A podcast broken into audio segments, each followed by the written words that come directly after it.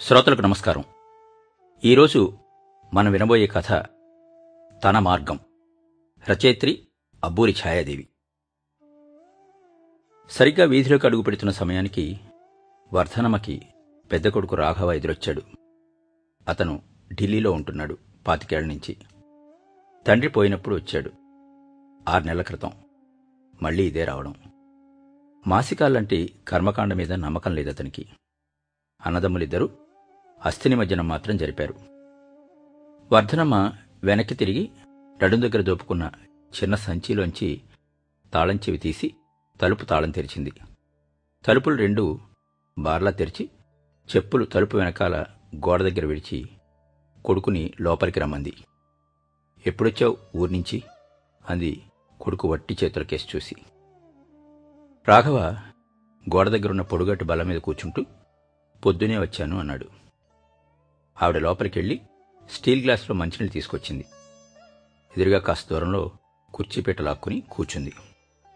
ఒంట్లో బాగుంటుందా అమ్మా. ఆ బాగానే ఉంది. లక్ష్మి పిల్లలు కులాసేనా? లక్ష్మికి ఈ మధ్య ఒంట్లో అంత బాగుంటం లేదు. ఏమి? రక్తస్రావం ఎక్కువగా అవుతోంది. బాగా నీరసపడిపోతోంది ఉడిపోయే సమయం కదా. ఒక రెండేళ్ళు తిప్పలు పెడుతుంది. మందులు తీసుకుంటోందా? పరీక్ష చేస్తే లోపల చిన్న చిన్న గడ్డలున్నాయన్నారు. వాళ్ళ నాన్నకి హోమియోపతి వైద్యం తెలుసు కదా. ఆపరేషన్ అక్కర్లేదు మాత్రలతో తగ్గిపోతుందన్నారు. అవే వేసుకుంటోంది ఇప్పుడు. కుర్రాడు ఉద్యోగంలో చేరాడా? పిల్లదాని చదువు పూర్తయిందా? లేదు. వాడు అమెరికా వెళ్ళాలని ప్రయత్నిస్తున్నాడు. అందుకు వేరే పరీక్షలుంటాయి. వాటి కోసం చదువుతున్నాడు. దానికి ఇంకా ఓ ఏడాది చదువు ఉంది. ఇంకా ఏం కుశల ప్రశ్నలు వేయాలో తోచక వర్ధనమ లేచి వంటింట్లోకి వెళ్ళి తీగకు వేలాడుతున్న వెదురుబుట్టలోంచి బాగా మాగిన జాంపండు తీసి కడిగి కోసి చిన్న పళ్ళెంలో పెట్టి పట్టుకెళ్ళి కొడుకు చేతికిచ్చింది. రాఘవ నాలుగు కొరుక్కున్నాడు. తల్లి కోసం పండ్లేమైనా తీసుకొచ్చి ఉంటే బాగుండేది తనకి ప్రయాణం హడావిడిలో తోచలేదు. లక్ష్మైనా గుర్తు చేయలేదు. అత్తగారికి ఏమైనా పట్టుకెళ్ళివ్వండి అని. ఈ ఊళ్ళో కాలు పెట్టినప్పటి నుంచి మీటింగ్తో సరిపోయింది. మీటింగ్ నుంచి సరాసరి ఆటో చేసుకుని వచ్చేశాడు తల్లిని చూడ్డానికి. తన ఆలోచనలో తానుండి దారిలో పండ్ల దుకాణం వైపు కూడా చూడలేదు. తప్పు చేసినట్లు బాధపడుతూ పళ్ళెం పక్కన పెట్టి ఈ టైంలో పండేమిటి? ఇప్పుడే కాఫీ టిఫిన్ తీసుకొచ్చాను అన్నాడు. అన్నట్టు ఎక్కడికి బయలుదేరబోతున్నావు? నీ వచ్చేసరికి ఏదో చిన్న పని మీదలే అంది వర్ధనమ్మ. ఏం పనమ్మా? బజార్ నుంచి ఏమన్నా కావాలా? నేను తెస్తాను చెప్పు. అబ్బే ఏమీ అక్కర్లేదురా. ఒక్కరితివి ఇక్కడ ఉండవు ఎందుకు నువ్వు? వినవు మా దగ్గరకు వచ్చి ఉండొచ్చు కదా అంటే ఢిల్లీ వాతావరణం పడదు అంటావు. అక్కడ భాష రాదు అంటావు. మాధవి దగ్గరికి వెళ్ళనంటావు. కూతురి దగ్గర ఉండనంటావు. పోనీ ఊళ్ళో ఉన్నవాడు కేశవ? వాడొచ్చి ఇక్కడ ఉంటానంటే వద్దంటావు. వాడి దగ్గర ఉన్నావంటే వాడి ఇల్లు ఇరుకంటావు. ఎట్లాగమ్మా? ఇప్పుడు ఏమైందని నేను ఇక్కడుంటే మీకేం ఇబ్బంది? ఇంతవరకు ఏం కాలేదు. ఇక ముందు ఏదన్నా అయితే ఏదైనా జబ్బు చేస్తే ఎవరు చూస్తారు? అప్పుడు హఠాత్తుగా ఏం చేయగలం? ఎవరొచ్చి చేస్తారు? డెబ్భై ఏళ్ళు వస్తున్నాయి జాగ్రత్త పడాలి కదా. ఇప్పట్లో నాకేం ఢోకా లేదులే. భయపడకు. నీ పట్టుదలే నీది. వర్ధనమ్మ సమాధానం చెప్పలేదు. వంట చేసుకున్నావా? ఇవాళ శనివారం కదా. భోజనం చేయను అంది. భోజనానికి ఉండమని మాట వరుసకైనా అంటుందనుకున్నాడు రాఘవ. అమ్మ ఎందుకిలా మారిపోయింది? ఇదివరకు నాన్న చెల్లెలు తమ్ముడు పిల్లలు అంతా ఉన్నప్పుడు ఇంటి నిండా జనంతో ఇల్లు ఇరుకై బాధపడుతున్నా నేను ఢిల్లీ నుంచి వచ్చి హోటల్లో దిగితే కోప్పడేది. దుబారా ఖర్చు చేస్తున్నావనేది. ఇప్పుడు తాను ఒంటరిగా ఉంది కదా. ఇన్నాళ్ళ తర్వాత వచ్చాను. అయినా తన దగ్గర ఉండమంటం లేదు. ఈ మధ్య రెండు నెలల పాటు డబ్బు పంపించలేదని కోపం వచ్చిందేమో అనుకున్నాడు. ఏమిటో? పనులు పెరిగిపోయి వ్యవధి లేక డబ్బు పంపించలేకపోయానమ్మా. నీకేమైనా ఇబ్బంది అయిందేమో. కేశవ్ ఏమన్నా ఇస్తున్నాడా? అన్నాడు ఎంతో ఆదుర్దపడుతున్నట్టు. వాడికి ఏవో ఇబ్బందులుంటాయి కదా అంది వర్ధనమ్మ ఎంతో మామూలుగా. అయ్యో మరెలా గడుస్తోంది? పోనీ ఉత్తరమైనా రాకపోయావా? ఆ నా ఒక్కరికి ఎంతలో గడుస్తుందిరా. నాకేం పెద్ద అవసరాలున్నాయి. వెనక వాట అద్దెకిచ్చాం కదా దాంతోనే సరిపోతుంది నాకు.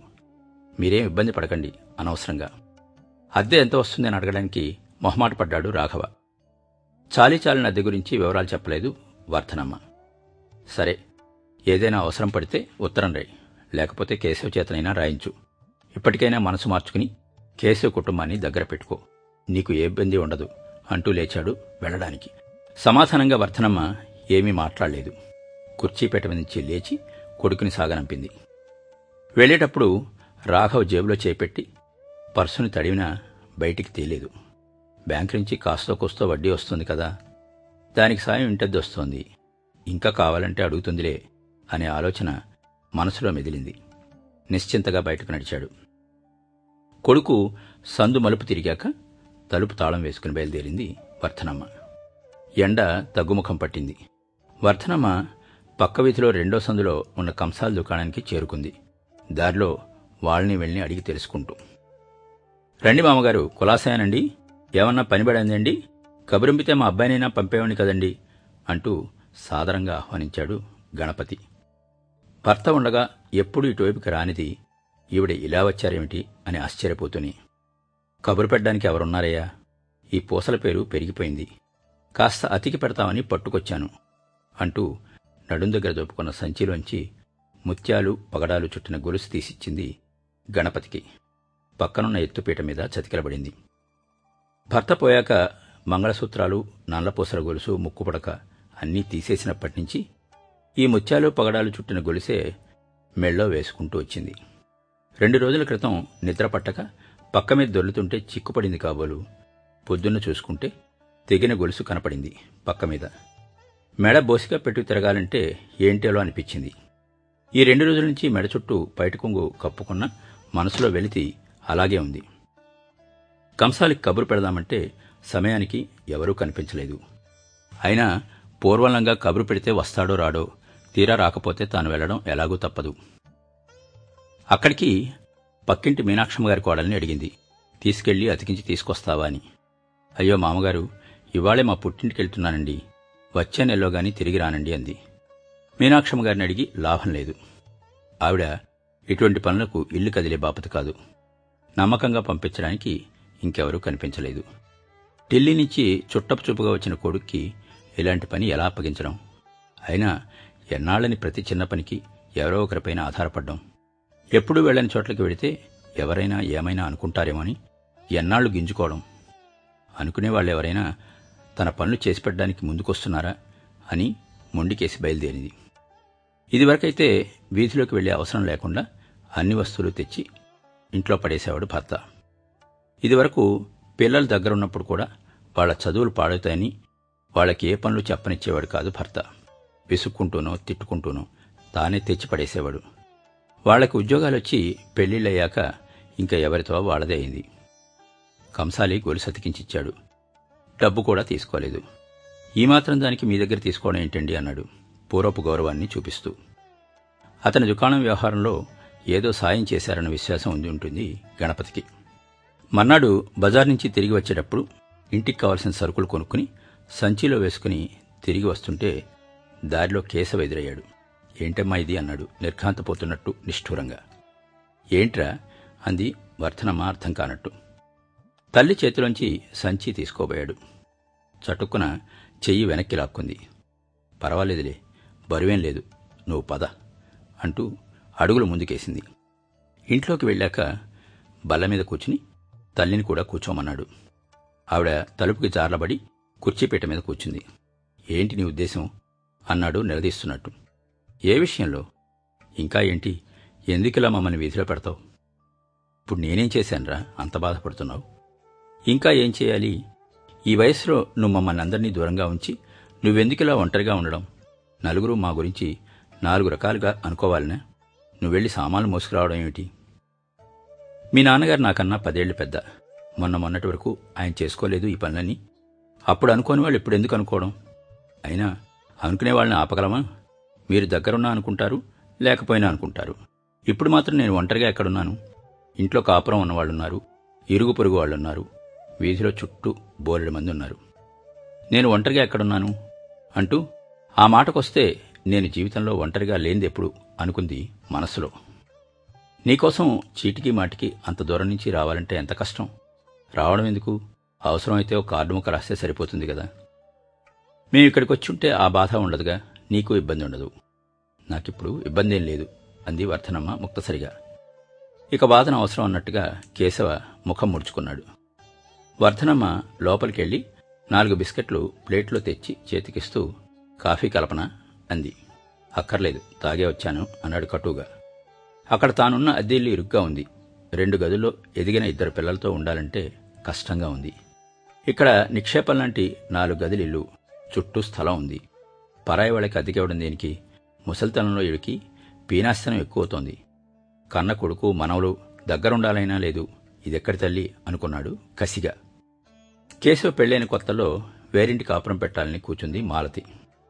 అత్తగారి మడి ఆచారాలతో కళ్ళలో నిప్పులు పోసినట్లు విరవెల్లాడింది. తాను కావాలో తల్లి కావాలో తేల్చుకోమంది. కేశవ తల్లిదండ్రులకు దూరంగా రెండు గదుల ఇల్లు అద్దెకు తీసుకున్నాడు. వర్ధనమ్మ గుడ్ల నీళ్ళు కుక్కుకోవడం తప్ప పైకి ఏమీ అనలేదు. అన్నా ఆవిడ మాట ఏం సాగుతుంది? ఇంట్లో పెత్తనం అంతా తండ్రిదే. ఆయన ధామ్ధూమ్ అన్నాడు. కేశవ విడిగా ఉంటారంటే తర్వాత ఏం ఆలోచించుకున్నాడో సరే వెళ్ళండి అన్నాడు. అంతే. ఇద్దరు కొడుకులు పుట్టి వాళ్ళ చదువులు బాధ్యతలు పెరిగినా సంపాదన చాలక ఆ రెండు గదుల్లోనే కాలక్షేపం చేస్తున్నారు అప్పట్నుంచి. ఇప్పుడు తెలిసొచ్చింది మాలతికి. మొగుడు వెనకాల పడి పోరుతోంది. అత్తగారిని ఒప్పించమని. అత్తగారింట్లో అద్దె కలిసొస్తుంది. పిల్లలకి కాలేజీ దగ్గరవుతుంది. అత్తగారు ఊరికినే కూర్చునే రకం కాదు. తనకి కొంత విశ్రాంతి దొరుకుతుంది అని మాలతి ఆశ. అన్నీ మనసులో మెదిలే కేశవ్కి. తల్లి మనసు ఇప్పుడు కొరకరాని కొయ్యలాగా అనిపిస్తోంది. తల్లిచ్చిన బిస్కెట్లు ముట్టుకోలేదు. ప్లేటు పక్కన పడేశాడు. ఈవిడ బిస్కెట్లు కూడా కొనుక్కు తింటోంది కాబోలు అనుకున్నాడు ఆవిడకేసి ఓరగా చూస్తూ. ఇదివరకు పిల్లలకి పెట్టడమే కానీ ఆవిడ తినగా ఎప్పుడూ చూడలేదు. ఆవిడ ఆలోచనలో ఆవిడ ఉన్నట్టుంది. పరధ్యానంగా కనిపించింది. రాఘవన్నయ్య డబ్బు పంపిస్తున్నాడుగా? ఎలా ఖర్చు చేయాలా అని ఆలోచిస్తున్నట్లుంది అనుకున్నాడు కేశవ మరింతగా ఒళ్ళుమండి. ఇక నేను వెళ్తాను అంటూ విసిరిగా లేచాడు. వర్ధనమ్మ ఉలికిపడి తడబడుతూ లేచి నుంచుంది. మంచిది నాయన మాలతిని అడిగానని చెప్పు. భాస్కరాన్ని బాబిగాడిని కూడా బాగా చదువుకోమని చెప్పు అంది. ఇక్కడుంటే రోజు నువ్వే చెప్పచ్చుగా అన్నాడు. మరోసారి ప్రయత్నించొద్దాం అన్నట్టు. రోజు చెప్తే వింటారా? అంది చిరునవ్వుతో. లోలోపల మండిపడుతూ బయటికి నడిచాడు కేశవ. పిల్లలతో సామాన్తో హఠాత్తుగా ఒక రోజున వచ్చి దిగితే ఏం చేస్తుందేమిటి అనుకున్నాడు బస్ స్టాప్ వైపు నడుస్తూ. కాని తండ్రి రాసిన విల్లు గుర్తొచ్చి ఆ ఆలోచన అంతలోనే అణగారిపోయింది. ఈ ఇల్లు తన స్వార్జితమని ఇది తన తర్వాత తన భార్యకు చెందుతుందని ఆవిడ తదనంతరం ఎవరికి ఇవ్వాలి అనుకుంటే అలా ఇచ్చుకోవచ్చునని రాశాడు బిల్లులో పిల్లల పట్ల తన బాధ్యతలను నిర్వర్తించడం గురించి తప్ప భార్య భవిష్యత్తు గురించి అది వరకు ఎప్పుడూ మాట్లాడలేదు ఆయన. పోయే ముందు అటువంటి విల్లు రాశాడని కూడా తెలియదు వర్ధనమ్మకి. బ్యాంకులో ఎంత డబ్బుందో కూడా తెలియదు ఆవిడికి. విల్లులో రాసిన విషయం విన్నాక వర్ధనమ్మ కళ్ళలో నీళ్ళు తిరిగాయి. ఈ పాటి శ్రద్ధ బతికుండక తన పట్ల ఒక్కనాడు చూపించలేదు. చూపిస్తే తన జీవితం మరో రకంగా ఉండేదేమో అనుకుంది. భార్యతో అన్యోన్యంగా ఉండే తన అన్నగారిని అందరూ పెళ్ళాం కొంగుపట్టు తిరుగుతాడని భార్యా విధేయుడిని వేళాకోళం చేసేవారు. నిరంకుశంగాను అంటీ ముట్టనట్టుగా ఉంటేనే మొగుడనిపించుకుంటాడు కాబోలు అనుకునేది వర్ధనమ్మ. భర్త రాసిన విల్లు మాట వినగానే ఒక జీవితకాలం వృధా అయిన భావం కలిగింది వర్ధనమ్మకి. సంతోషంగాని విచారంగాని వ్యక్తం చేయకుండా నిర్లిప్తంగా ఉండిపోయింది. పరామర్శకొచ్చిన బంధువులంతా వెళ్ళిపోయాక తల్లి అలాగూ తనని వచ్చి ఇక్కడే ఉండమంటుందని ఎదురుచూశాడు కేశవ. పదమూడు కాదు ముప్పై మూడు రోజులైనా ఆవిడ ప్రసక్తి తీసుకురాలేదు. ఎన్నిసార్లు కేశవ ఆవిడ్ని చూడ్డానికి వెళ్ళినా కూడా. అక్కడికి మాలతి ఒకసారి కదిపి చూసింది. మీరిక్కడ ఒక్కరు ఏముంటారు? మా దగ్గరికి వచ్చేయండి అని. ఎందుకమ్మా అక్కడ మీకే చాలీ చాలనట్టుంటే? అంది వర్ధనమ్మ. పోనీ ఇక్కడైనా సరే అందరం కలిసి ఉంటే సరిపోతుంది కదా? అని నసికింది మాలతి. ఎందుకొచ్చిన అవస్థ? ఎక్కడి వాళ్ళు అక్కడ ఉంటే చాలు. అంత ముక్తసరిగా ఖచ్చితంగా తీర్పు చెప్పినట్టు అత్తగారు మాట్లాడేసరికి ఇక లాభం లేదని ఊరుకుంది మాలతి. కాని అంతటితో వదిలేలేదు. భర్త చెవిలో పోరు పెడుతూనే ఉంది. కేశవ ప్రతివారం ఏదో ఒక పూట వచ్చి చూసిపోతూనే ఉన్నాడు. తల్లిని చూడడానికి వచ్చినప్పుడల్లా ఏదో ఒక రకంగా సూచన చేస్తూనే ఉన్నాడు. తాను కుటుంబంతో సహా ఇక్కడికి వచ్చి ఉంటే తల్లికి ఏ ఇబ్బంది ఉండదని. వర్ధనమ్మ మాత్రం తనకే ఇబ్బంది లేదని చెప్తూ వచ్చింది. వచ్చేటప్పుడు అతను వట్టి చేతితో వస్తాడు. ఈవిడ అలాగే పంపిస్తుంది కొడుకుని. అలవాటుగా ఏదైనా ఫలహారం చేసి మనవలికి పంపించాలని మనసు పిక్కేది కానీ ఏం చేయాలన్నా చేతిలో డబ్బు ఇంట్లోకి కావలసిన సరుకులు లేకపోవడం మాటటుంచి ఏం చేయాలన్నా మనసు ఒప్పేది కాదు. ఎవరో ఏదో అనుకుంటారని కాదు. ఎందుకో ఆవిడికి ఏదో విరక్తి. అది కూడా కాదు ఏదో చిరాకు. తల్లి వ్యవహారం చూస్తున్న కొద్దీ కేశవ్కి చిర్రెత్తుకొస్తోంది. టికెట్ అని రెండుసార్లు బస్ కండక్టర్ అనే వరకు కేశవ ఆలోచనలు తల్లి చుట్టూ పరిభ్రమిస్తూ వృధ చేస్తూనే ఉన్నాయి. కరెంటు పోయింది. ఇల్లంతా చీకటిగా ఉంది. పట్టపగలే. అలాగే కూర్చుని ఇక విసిగెత్తి వీధి తలుపు తెరిచి వర్ధన మా గుమ్మంలో నుంచుంది. వీధిలో వచ్చే పయ్యేవాళ్ళని చూస్తూ కాసేపటికి కాళ్ళు పీకి పక్కనే ఉన్న అరుగు మీద చెతికిలబడింది. ఊరకే కూర్చుంటే సమయం వృధా చేస్తున్నట్లు అనిపించింది. రకరకాల ఆలోచనలు చుట్టుముట్టాయి. ఇదివరకైతే తీరిక అనేది లేకుండా చేతి నిండా పని ఉండేది. పదహారో ఏట కాపురానికి వచ్చినప్పటి నుంచి అదే వరస. పొద్దు పడవకముందే లేచి పెరట్లో పాచిపనులు చేయడంతో మొదలుపెట్టి రాత్రి పొద్దుపోయాక పాలు తోడుపెట్టి వంటింటి తలుపు మూసే వరకు ఇంటి పనులు అవి కాకపోతే పతి సేవ లేకపోతే పిల్లల సేవ లేకపోతే రోగిష్టి వాళ్ళైన అత్తమామల సేవ ఆ తర్వాత మనుమలకు సేవ. ఈ వరుసన సాగింది సంసార జీవితం ఇంతదాకా. ఇప్పుడు సాగుతుంది సాగనిస్తే కొడుకుల సంసారాల్లోనూ కూతురి సంసారాల్లోనూ ప్రవేశిస్తే. కాని భర్త మరణం వర్ధనమ్మ జీవితంలో ఒక పెద్ద మలుపు తీసుకొచ్చింది. పుట్టాక మొదటి మలుపు పెళ్ళితో వచ్చింది. అప్పుడు తన ప్రమేయం లేదు. పెళ్ళి చేసి ఈ మార్గాన వెళ్ళు అని అప్పగింతలు పెట్టారు తల్లిదండ్రులు. భర్త ఆ దారిని నడిపించాడు.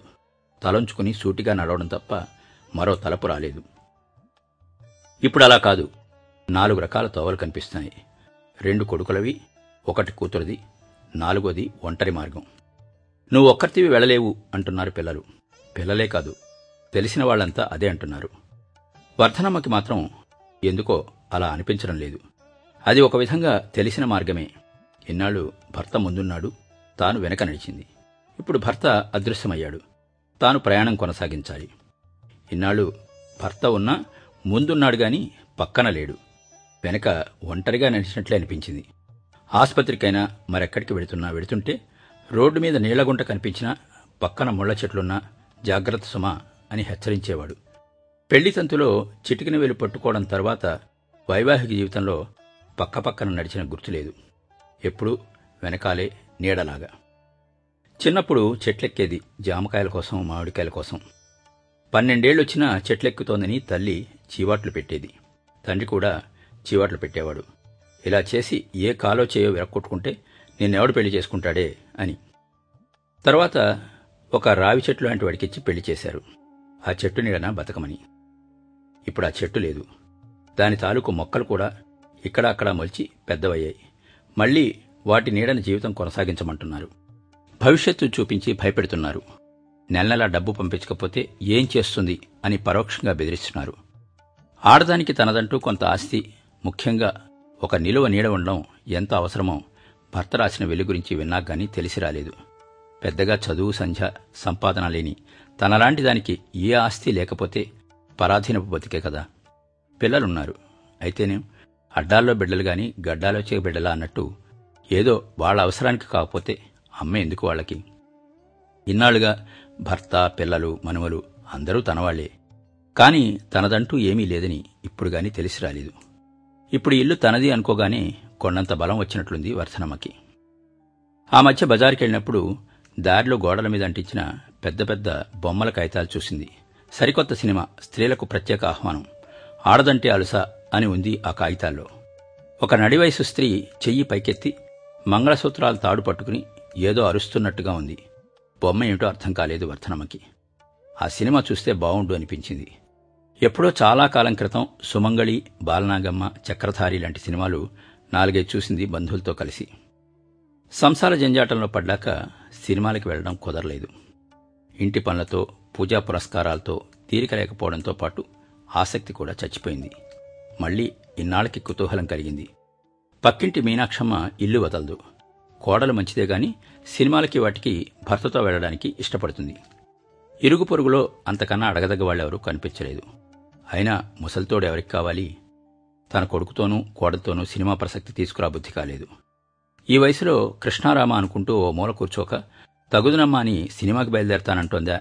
అని అంటారని అనుమానం వేసింది. అయితే వర్ధనమ్మ కుతూహలం కోరికగా మారి ఎలా అయినా ఆ సినిమా చూడాలి అన్న పట్టుదల పెరిగింది. మర్నాడు మధ్యాహ్నం ధైర్యం చేసి బయలుదేరింది. ఆ సినిమా హాల్ ఎక్కడుందో తెలియదు రిక్షాతన్ని పిలిచి ఆ సినిమా పేరు చెప్పి అది ఆడుతున్న హాల్కి తీసుకెళ్ళమంది అదృష్టవశాత్తు ఆ హాలు దగ్గరలోనే ఉంది. అక్కడున్న వాళ్ళని చూసి తాను టిక్కెట్ తీసుకుంది. ఆ సినిమా చూస్తున్నంతసేపు ఆ సినిమాలోని నాయికని తనతో పోల్చుకుంటూనే ఉంది. తన అనుభవాలు గుర్తొచ్చాయి. ఒకసారి వర్ధనమ్మ చచ్చిపోయిన అత్తగారిని విమర్శించిందని భర్త చెంప చెళ్ళుమనిపించాడు. అనుకోని ఆ ఆఘాతానికి వర్ధనమ్మ తల తిరిగి పడిపోయింది. దాంతో ఆయన గాభరా పడిపోయాడు. ముందు పక్కింటి వాళ్ళని తర్వాత డాక్టర్ని పిలుచుకొచ్చాడు. ఈవిడ చాలా బలహీనంగా ఉందని బీపీ పెరిగిందని మానసిక ప్రశాంతంగా ఉండడం అవసరమని చెప్పాడు డాక్టర్. అప్పటినుంచి ముభావంగా ఉండడం అలవర్చుకుంది వర్ధనమ్మ. అంతకుముందు రాత్రిళ్ళుండే చనువు కూడా తగ్గింది. వయసుతో పాటు సినిమాలో నాయకం చూసి ప్రశంసించకుండా ఉండలేకపోయింది. ఆమె సంప్రదాయ విరుద్ధంగా ప్రవర్తించిన ఆమె గురించి నిరసనగా ఆలోచించలేకపోయింది. పైగా మా బాగా చేసింది అని కూడా అనుకుంది. ఆ సినిమా చూసొచ్చాక ఏదో ఘనకార్యాన్ని సాధించినంత తృప్తి కలిగింది. మర్నాడు ఏదో మాటల సందర్భంగా మీనాక్షమ్మ కోడలతో తాను చూసొచ్చిన సినిమా గురించి మాట్లాడింది. ఆ అమ్మాయి నిర్ఘాంతపోయింది. కూతురు దగ్గర నుంచి ఉత్తరం వచ్చింది. వర్ధనమ్మకి దీపావళి పండగకి రమ్మని రాసింది. వర్ధనమ్మకి వెళ్ళాలనిపించలేదు అక్కడికి వెళ్తేనే నా పండగ అనుకుంది. మమకారాల్ని వదిలించుకోవాలని గతాన్ని మరిచిపోవాలని భవిష్యత్తు గురించి భయపడొద్దని చెప్తారు. మళ్ళీ ఈ బంధాలు విడిపించుకోలేకుండా చేస్తారు అనుకుంది. మనసుని మళ్ళించుకోవడానికి వీధి తలుపులు మూసి తాళం వేసి బయలుదేరింది. ఎక్కడికి వెళ్ళాలో ఆలోచించుకోకుండా నాలుగడుగులు వేశాక భర్త అలవాటు గుర్తొచ్చింది. రోజూ ఆ సమయానికి పార్కుకి వెళ్ళేవాడాయన గుడికి వెళ్ళే దారిలోనే పార్కు ఉంది దాని నిండా బోలెడు పూల మొక్కలు మైదానం రకరకాల చెట్లు పిల్లలు ఆడుకుంటూ పెద్దలు కొందరు కూర్చుని ముచ్చట్లాడుకుంటూ. కొందరు అటు ఇటు పచారులు చేస్తూ కనిపిస్తారు. బత్తనమ్మ లోపలికెళ్ళి ఎప్పుడూ చూడలేదు. ఆ పార్కుకి బయలుదేరింది. పార్కులో మొక్కలన్నింటినీ చూస్తూ తిరుగుతూ ఉంటే అక్కడున్న వాళ్ళందరూ తన వైపే చూస్తున్నట్లు అనిపించి కుంచుకుపోయింది మొదట. అంతలోనే ధైర్యం తెచ్చుకుని తానే అందరినీ పరిశీలనగా చూస్తూ గేటు దగ్గరలోనే ఉన్న మెట్టతామర మొక్కల పక్కన పచ్చగడ్డి మీద కూర్చుంది. దగ్గరలో పిల్లలు బంతిని తంతు ఆడుకుంటున్నారు. పసివాళ్ళని కూర్చోబెట్టుకుని ఆడిస్తున్నారు కొందరు దంపతులు. కొందరు కుక్క పిల్లలతో వచ్చి అటు ఇటు తిరుగుతున్నారు. గేటుకి అవతల బఠానీల వాళ్ళు ఐస్ క్రీంల వాళ్ళు బెలూన్ల వాళ్ళు ఇంకా ఎందరో అమ్మకాలు సాగిస్తున్నారు. లోపలికి వచ్చే ముందర కొందరు లోపల కాసేపు గడిపాక బయటకు వెళ్ళి కొందరు ఏదో ఒకటి కొనుక్కుని తెచ్చుకు తింటున్నారు. వర్ధనమ్మకి పిడత కింద పప్పు చూడగానే నోరూరింది. పిల్లల చేతుల్లో చూడగానే తన చిన్నతనం గుర్తొచ్చింది. చుట్టూ చూసింది. ఎవరి గొడవలో వాళ్ళున్నారు. కాసేపు మడి ఆచారం మాట మర్చిపోయింది. లేచెళ్ళి ఎంతకిస్తావు బాయ్ అని అడిగింది. రూపాయిన్నర అన్నాడు. తెల్లబోయింది. తాను కొనుక్కున్న రోజుల్లో ఒక కాని. తీరా అడిగాక కొనకపోతే బాగుండదని ఒక పొట్లం కట్టిమ్మంది నడుం దగ్గర దోపుకున్న బట్ట సంచిలోంచి ఒక రూపాయి అర్ధ రూపాయి బీళ్ళలు తీసిచ్చింది. వాడిచ్చిన పొట్లం విప్పి చూస్తే కుప్పెడు అటుకులు కూడా లేవు. కలికాలం ధరలు మండిపోతున్నాయి. మరీ ఇంత అన్యాయమా? అనుకుంది. కొంచెం బాధనిపించింది కక్కుర్తి పడ్డందుకు. ఇంతకు ముందు కూర్చున్న చోటుకొచ్చి కూర్చుంది కొద్దిగా తీసుకుని నోట్లో వేసుకోబోతుంటే మనవలు గుర్తొచ్చారు. అటు ఇటు చూసింది. ఏడెనిమిదేళ్ళ ముష్టికూరాడొకడు ఆశగా తన వైపే చూస్తున్నాడు. వాణ్ణి దగ్గరికి పిలిచి కాసిన వాడి దోసిట్లో పోసింది. వాడు సంబరంగా చూశాడు. మిగిలిన కాస్త నోట్లో వేసుకుంది. నోరు చుర్రుమన్నా రుచిగానే ఉంది. ఆ అనుభవం మరింత రుచిగా ఉందనిపించింది. మనస్సు అరవై సంవత్సరాలు వెనక్కి వెళ్ళి గాలిపటంలా ఆకాశంలోకి ఎగిరి గంతులేసింది. విన్నారు కదండి అబ్బూర్ ఛాయాదేవి గారి తన మార్గం కథ? అబ్బూర్ ఛాయాదేవి గారు ఢిల్లీలో వివిధ గ్రంథాలయాల్లో లైబ్రేరియన్గాను జవహర్లాల్ నెహ్రూ యూనివర్సిటీలో డిప్యూటీ లైబ్రేరియన్గాను పనిచేశారు. వీరు రాసిన అనేక కథలు తెలుగు ఆంగ్ల సంకలనాల్లో చోటు చేసుకున్నాయి. వీరి కొన్ని కథలు హిందీ మరాఠీ తమిళ స్పానిష్ భాషల్లో కూడా అనుదింపబడ్డాయి. వీరు పంతొమ్మిది వందల తొంభై మూడులో వాసిరెడ్డి రంగనాయకమ్మ స్మారక అవార్డు పంతొమ్మిది వందల తొంభై ఆరులో సుశీల నారాయణ రెడ్డి అవార్డు తెలుగు విశ్వవిద్యాలయం అవార్డు పంతొమ్మిది వందల తొంభై ఏడులో దుర్గాబాయి దేశ్ముఖ్ అవార్డును అందుకున్నారు. ప్రస్తుత నివాసం హైదరాబాద్.